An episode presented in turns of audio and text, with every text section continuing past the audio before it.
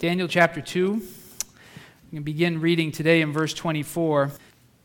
Scripture says, Therefore Daniel went to Arioch, whom the king had appointed to destroy the wise men of Babylon, and said to him, Do not destroy the wise men of Babylon. Bring me in before the king, and I'll give the king the interpretation. Remember, Nebuchadnezzar had had a dream. Then Arioch quickly brought Daniel before the king and said to him, I found among the exiles from Judah a man who can tell the king the interpretation. The king said to Daniel, whose name was Belteshazzar, Are you able to tell me the dream that I've seen and its interpretation? Daniel answered the king, No wise men, enchanters, magicians, or diviners can show to the king the mystery that the king is asking. But there is a God in heaven who reveals mysteries, and he has dis- disclosed to King Nebuchadnezzar what will happen at the end of days. Your dream and the visions of your head as you lay in bed were these. To you, O king, as you lay in bed, came thoughts of what would be hereafter, and the revealer of mysteries disclosed to you what is to be. But as for me, this mystery has not been revealed to me because of any wisdom that I have more than any other living being, but in order that the interpretation might be known to the king, and that you may understand the thoughts of your mind. You were looking, O king, and lo, there was a great statue. This statue was huge, its brilliance extraordinary. It was standing before you, and its appearance was frightening. The head of that statue was of fine gold, its chest and arms of silver, its middle and thighs of bronze, its legs of iron, its feet partly of iron and partly of clay. As you looked on, a stone was cut out, not by human hands, and it struck the statue on its feet of iron and clay and broke them in pieces. Then the iron, the clay, the bronze, the silver, the gold were all broken in pieces and became like chaff of the summer threshing floors, and the wind carried them away, so that not a trace of them could be found. But the stone that struck the statue became a great mountain and filled the whole earth. This was the dream. Now we will tell the king its interpretation. You, O king, the king of kings, to whom the God of heaven has given the kingdom, the power, the might, and the glory, into whose hand he has given human beings wherever they live, the wild animals of the field and the birds of the air, and whom he has established as a ruler over them all. You are the head of gold. After you shall arise another kingdom inferior to yours, and yet a third kingdom of bronze, which shall rule over the whole earth. And then there shall be a fourth kingdom, strong as iron. Just as iron crushes and smashes everything, it shall crush and shatter all these. As you saw the feet and toes partly of potter's clay and partly of iron, it shall be a divided kingdom. But some of the strength of iron shall be in it, as you saw the iron mixed with the clay. As the toes of the feet were part iron and part clay, so the kingdom shall be partly strong and partly brittle. As you saw the iron mixed with clay, so will they mix with one another in marriage, but they will not hold together, just as iron does not mix with clay. And in the days of those kings, the God of heaven will set up a kingdom that shall never be destroyed, nor shall this kingdom be left to another people. It shall crush all these kingdoms and bring them to an end, and it shall stand forever, just as you saw that a stone was cut from the mountain, not by hands, and that it crushed the iron, the bronze, the clay, the silver, and the gold. The great God has informed the king what shall be hereafter. The dream is certain, and its interpretation trustworthy. Then King Nebuchadnezzar fell on his face, worshiped Daniel, and commanded that a grain offering and incense be offered to him. The king said to Daniel, Truly your God is God of gods and Lord of kings and a revealer of mysteries, for you've been able to reveal this mystery. Then the king promoted Daniel, gave him many great gifts, and made him ruler over the whole province of Babylon and chief prefect over all the wise men of Babylon. Daniel made a request of the king, and he appointed Shadrach, Meshach, and Abednego over the affairs of the province of Babylon. But Daniel remained at the king's court. This passage is divisive among scholars. If any of you have done any research on this passage, if you've read any commentaries, you can hardly find two writers who agree. Now, I'm going to try and break down some of what makes this a hard passage to discuss. Some scholars, and you've run into them, some Christians for that matter, they deny the existence of prophecy which foretells the future right from the outset, right? They do not believe that that happens. So, for those scholars, Daniel's apparent prescience must be explained in other ways. These scholars begin with the assumption that the relevant parts of Daniel were all written after the events that they appear to predict. So that's one of the ways that they deal with it. Some believe that the five parts of Nebuchadnezzar's statue were five rulers of Babylon. So Nebuchadnezzar and then the rulers that follow after him, each successively less powerful than Nebuchadnezzar himself. Others argue that these are four kingdoms, usually listed as Babylon, Medes, Persians, and Greeks, or Babylon, Medo Persia, Greece, and Rome. For folks who, believe, who do not believe in future forthtelling, most of them believe that this was written during the Greek Empire. Now, there are other scholars that believe that God does sometimes foretell the future before it happens. And even those folks disagree about the details of this. Some accept either of the two previous options that we just discussed. Some believe that these kingdoms are the same as those discussed in Daniel's visions later in the book. And a great deal of scholars today, I'd say the lion's share, believe that these are all past events that are finished and done well before Jesus comes. But there's a more important question, a more foundational one that has to be addressed before we can even deal with this vision. And it's the question as to why God tells some people in advance what's coming. Why does He do that? Why does God speak to people in visions and in dreams?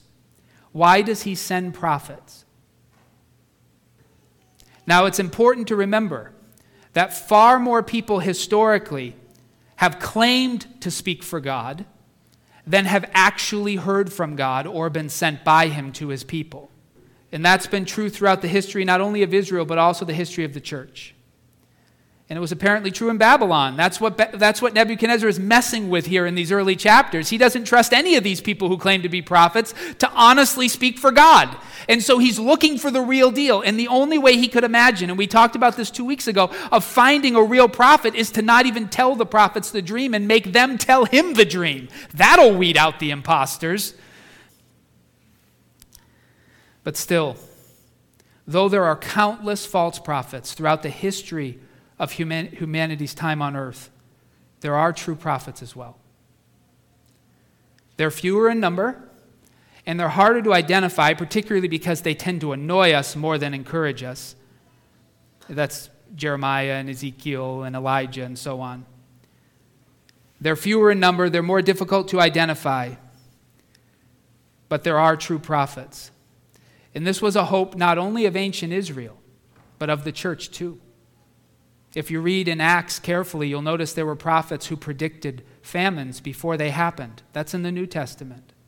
And though there are many more uh, materialistic, secular kind of Christians in the world today who believe all of this stuff ended in the first century, it's still the hope of Christians in every generation that if something is coming we need to be ready for, that God would send a word that we might not be caught unawares.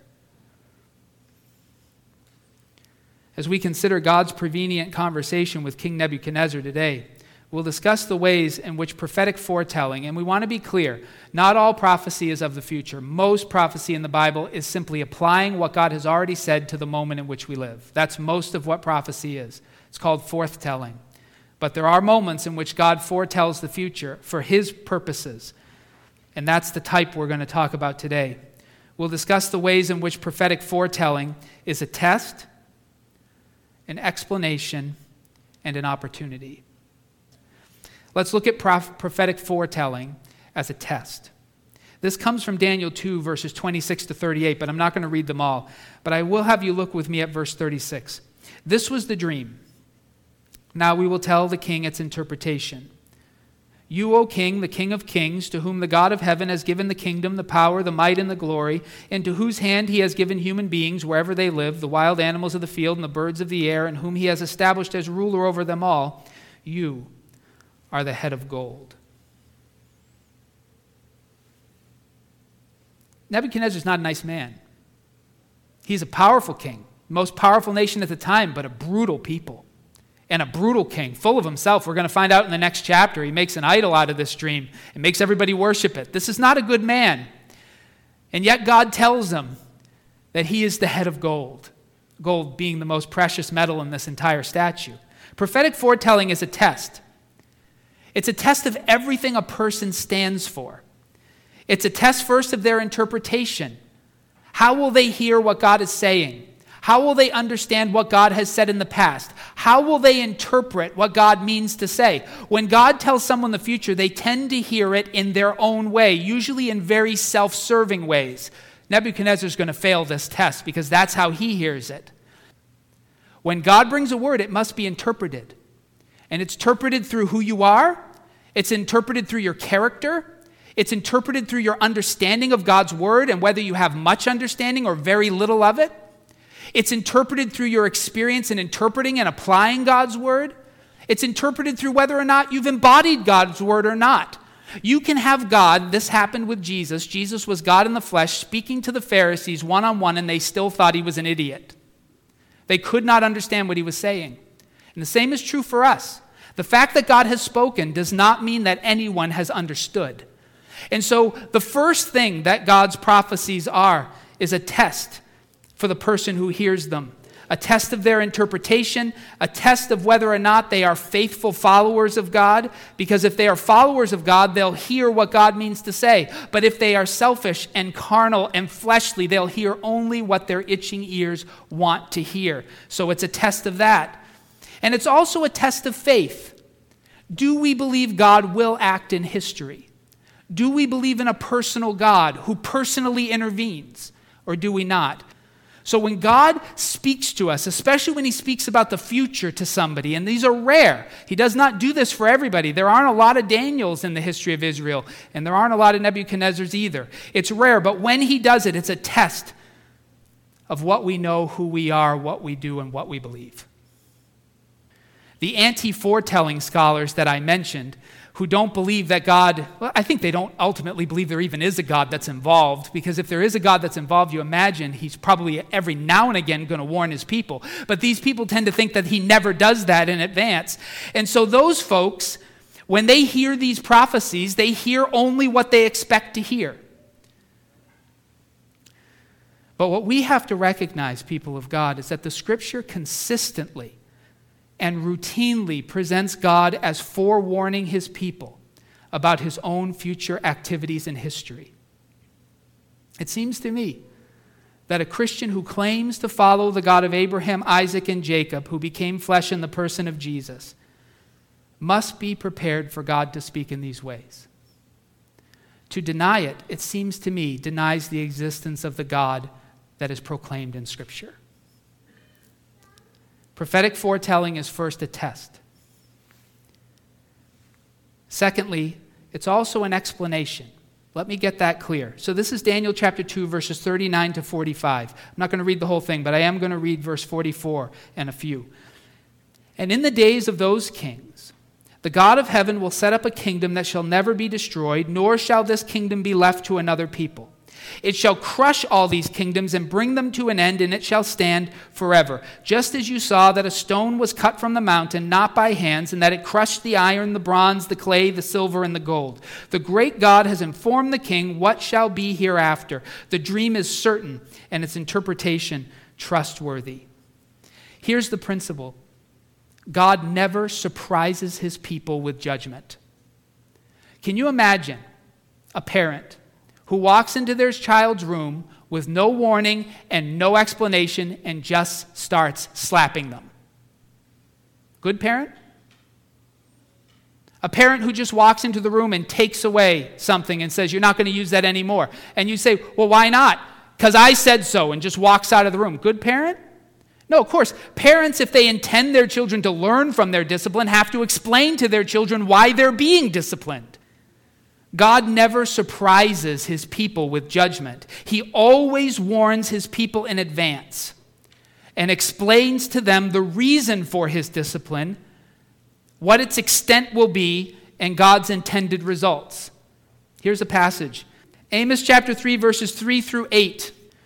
Do two walk together unless they've made an appointment? So he's starting out by saying people do things deliberately.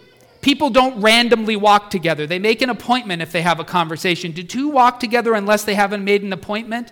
Does a lion roar in the forest when it has no prey? Does a young lion cry out from its den if it's caught nothing? Does a bird fall into a snare on the earth when there is no trap for it? Does a snare spring up from the ground when it has taken nothing? Is a trumpet blown in a city and the people are not afraid? Does disaster befall a city unless the Lord has done it? Here's verse 7 Surely the Lord God does nothing without revealing his secret to his servants, the prophets. Surely the Lord God does nothing without revealing his secret to his servants, the prophets. The lion has roared, who will not fear? The Lord God has spoken, who can but prophesy? God always sends an explanation with his forewarning, always. And that's what prophets are for. And we then must test the spirits when someone claims to speak to us on God's behalf, claims to have a word from the Lord. We must test those spirits. We're supposed to test them by the scriptures, by the words God has spoken in the past, by the spirit that accompanies them, perhaps by the character of the individual speaking. Whether or not what's being said is consistent with things God has said and done in the past, or whether it sounds brand new and like nothing we've ever heard of before. This is how we test the spirits. But when God does speak, the prophets will testify. They can do no other, because God always intends, when judgment comes, to explain to his people why it is coming. And those are the hardest conversations to endure, because none of us want to know. But God will explain to us. But here's the hope when God foretells the future, it's also an opportunity. It's not vindictive, it's not to make you look stupid. It's not to expose your wickedness and make you feel foolish. There is a purpose for God speaking to us. And we see this in Daniel chapter 2, verses 46 through 49. Nebuchadnezzar kind of gets why he's been spoken to. He doesn't do a perfect turn to God, but he does about as good a one as Nebuchadnezzar could be expected to do at this point.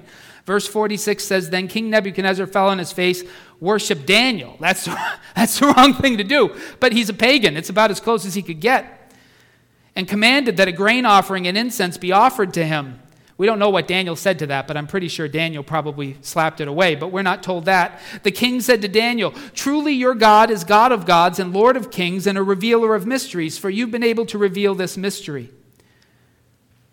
God's intention in telling us what's coming is that we might repent, that we might turn from our wickedness, that we might receive his correction and accept its justice and its rightness, and through the course of being disciplined, that we might allow him to purge us of the evils that led us into this space of discipline and turn back from those things, that we might have a different future than we had a past. That's the purpose of talking to us in advance, to give us a chance, to give us hope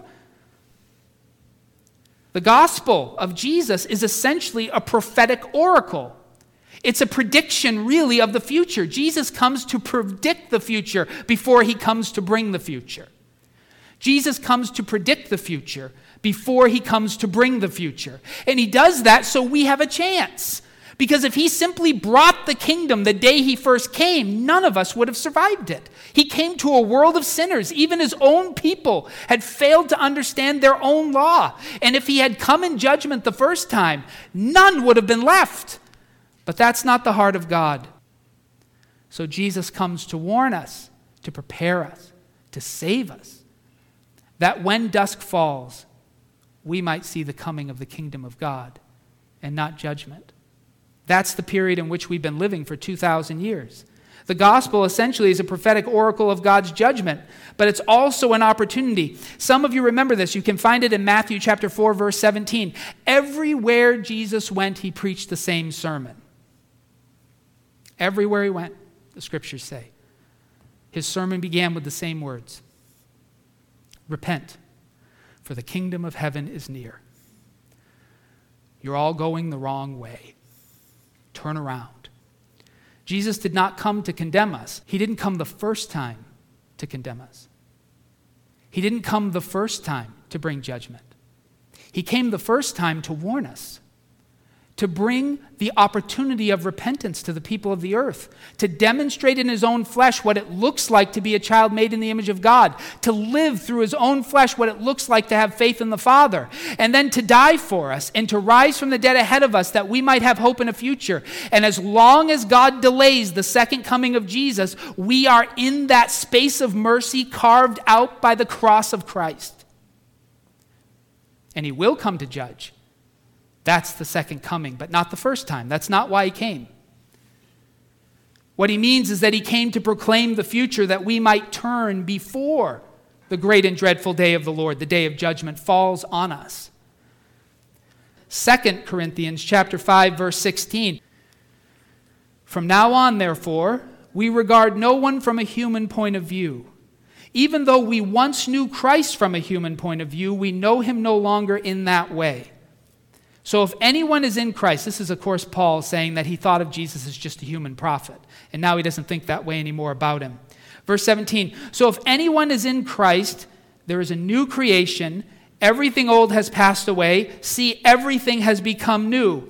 All this is from God who reconciled us to himself through Christ and has given us the ministry of reconciliation. That is, in Christ, God was reconciling the world to himself, not counting their trespasses against them, and entrusting the message of reconciliation to us. So, what he's saying there is that when Jesus came, he came to bring humanity back into right relationship with God before the day of the Lord comes. That's why he came. And then he entrusted that mission to his church that they would come and bring reconciliation to the people during this long period in which we are waiting the coming of Jesus. The longer he waits, the more mercy, but the more opportunity for wickedness to prosper. This is the tension of where we are living. And Paul says that that ministry, that was Jesus' ministry, to call the earth back to himself before the day of judgment, is now our ministry. That's what he's saying. Verse 20. So we are ambassadors for Christ, since God is making his appeal through us.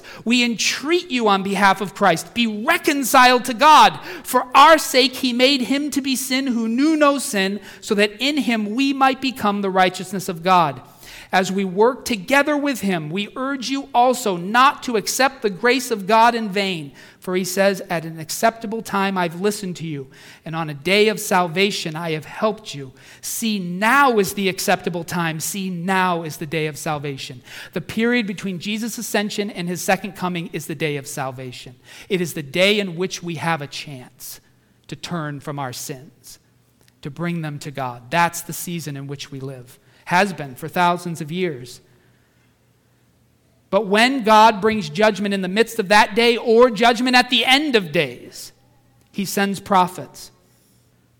God sends prophets not for our encouragement, but for our salvation, for our repentance. The prophet is the one that God puts in the room to explain to the people why they're going to be punished and how they're going to be punished and what the punishment is for and how long it will last and what God hopes to achieve through this discipline. That's why they come, and that's why it's a terrible call. You should never wish to be one because the people will hate you. That hate comes at everyone who dares prepare God's people for his discipline. So when God sends prophets, he does it before judgment. He does it to test who we are, what we believe. And he does it to explain to us why it's coming. And he does it to give us a hope that if we can lean into his discipline and receive it and learn what we must, then there's hope on the other side and life. So Daniel told us what Nebuchadnezzar's dream meant. So here's how I understand it the statue had different metals, right? The head of gold, the arms and sort of torso of silver, the loins of bronze, the legs of iron, and the feet mixed with iron and clay. I think this is the same vision as will come later in, in the book of Daniel, but the next one is given to Daniel himself with greater explanation. This one is given only to Nebuchadnezzar.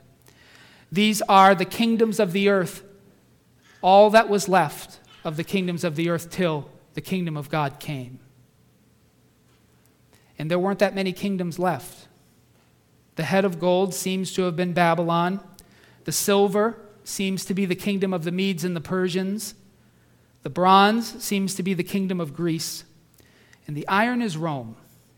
Rome is the final beast in Daniel. That leads a lot of people to think, well, we're obviously past Daniel because Rome is gone. I mean, it lasted a long time, but it fell. But it's interesting the way that God gives this dream to Nebuchadnezzar and Daniel interprets it is that Rome has two parts. It has the legs of iron that are pure iron, and then it has those feet mixed with clay and iron. And it's the feet that get struck with the rock that sets up a kingdom that will never end. It's very interesting. And if you think about the history of the Roman Empire, it begins like those legs of iron. It crushes everybody, it defeats the Greeks. It's a powerful empire. But as you know your history, it eventually crumbles, right? Rome falls. But Rome is still with us in a very interesting way. First, the Roman Catholic Church, of course, just continued some of the practices of Rome and spread it through Europe. The kingdoms of Europe are the fractured pieces of the Roman Empire. That's where Rome sat, and those kingdoms have been very powerful. They took over the whole world at a period of time not too long ago that we're being reminded of constantly today as people are tearing down statues, right? Colonialism and all of that. So Europe still remains Roman, but it has this weird allegiance with lesser nations that are not Roman, and it's held together not so much by a, a government or a single authority, but by an ideology. The Roman way is still with us. Their ideology still lives. That's what the Renaissance was in 1500s in Europe. It was a rebirth of the Roman and Greek philosophies. And those philosophies have penetrated the entire earth to this point. I think that's what he means by the feet of clay mixed with iron. And they're strong, but it's still the last kingdom. That's the kingdom that the stone will hit. And the kingdom that never ends will be established. It's an interesting story. Now, that doesn't tell us at all when the day, the final day will be, but it does tell us one thing. We are in the last kingdom that will ever stand. We are in it. We are in the fractured pieces of the Roman Empire, held together with the potter's clay, infused with Christianity and pagan religions and Roman ideologies, and spread out in authority all over Europe. We're still there. There'll be no other kingdom, according to Daniel. So that's how I read it. Now, the question for us as we conclude today is why would God want Nebuchadnezzar to know that? And why does he want us to know it? Well, it's good to know where you stand. And it's good to know that whatever kingdom there is on the earth, do you notice what kingdom is not on the earth? The kingdom of God does not come till all the other kingdoms fell. So, no kingdom of the earth today is God's kingdom on earth. But he also wants Nebuchadnezzar to know that he's not going to last forever, that his legacy will not reign for all time. It's a test of his humility. But it's also important for you and I to know that we live in the last kingdom of the earth. Now, that doesn't tell us when Jesus is going to come, but he does tell us another kingdom will not rise before he does. That's important for us to know. If we're looking at the timeline of history, God's patience and mercy is so incredibly long that we could not possibly know when it will run out. But when he comes, that'll be the end of his mercy. We've passed through from Daniel's day through that whole statue We've gone from the head and the arms and the torso and the legs. That Rome fell, and we are in the feet. So we are near the end. So, what does that mean for the church? We must be ambassadors of this kingdom. The idols must go. No idols, no idols in our homes. We must be pure because we are the ambassadors of the kingdom. We are a holy people. God called us when we were unfaithful, but He didn't call us to remain unfaithful. He called us to be holy that we might bear the light of Christ to a dark world, and the world needs you now more than it ever has. Do not despair like the world. Do not hoard your resources. Do not hold your hurts. Do not bear unforgiveness in your hearts. People of God, release these things. The world needs you. And there's nothing worse than a selfish believer who hoards the good news of the gospel to themselves and keeps it among their friends and family and is afraid to reach out and gather the harvest. And this is the challenge for us today. God told Nebuchadnezzar what was coming to test him, and I believe he's been telling us what's coming to test us. And I think he's explained to us why we're being judged. I think he's told us what we need to release. And I think now he's challenging us to learn from his discipline. Rumah, it's overripe. The fruit is rotting. The people of God are letting the produce of God go to the birds and the animals of the field. Trust Him in this, and we will see a harvest.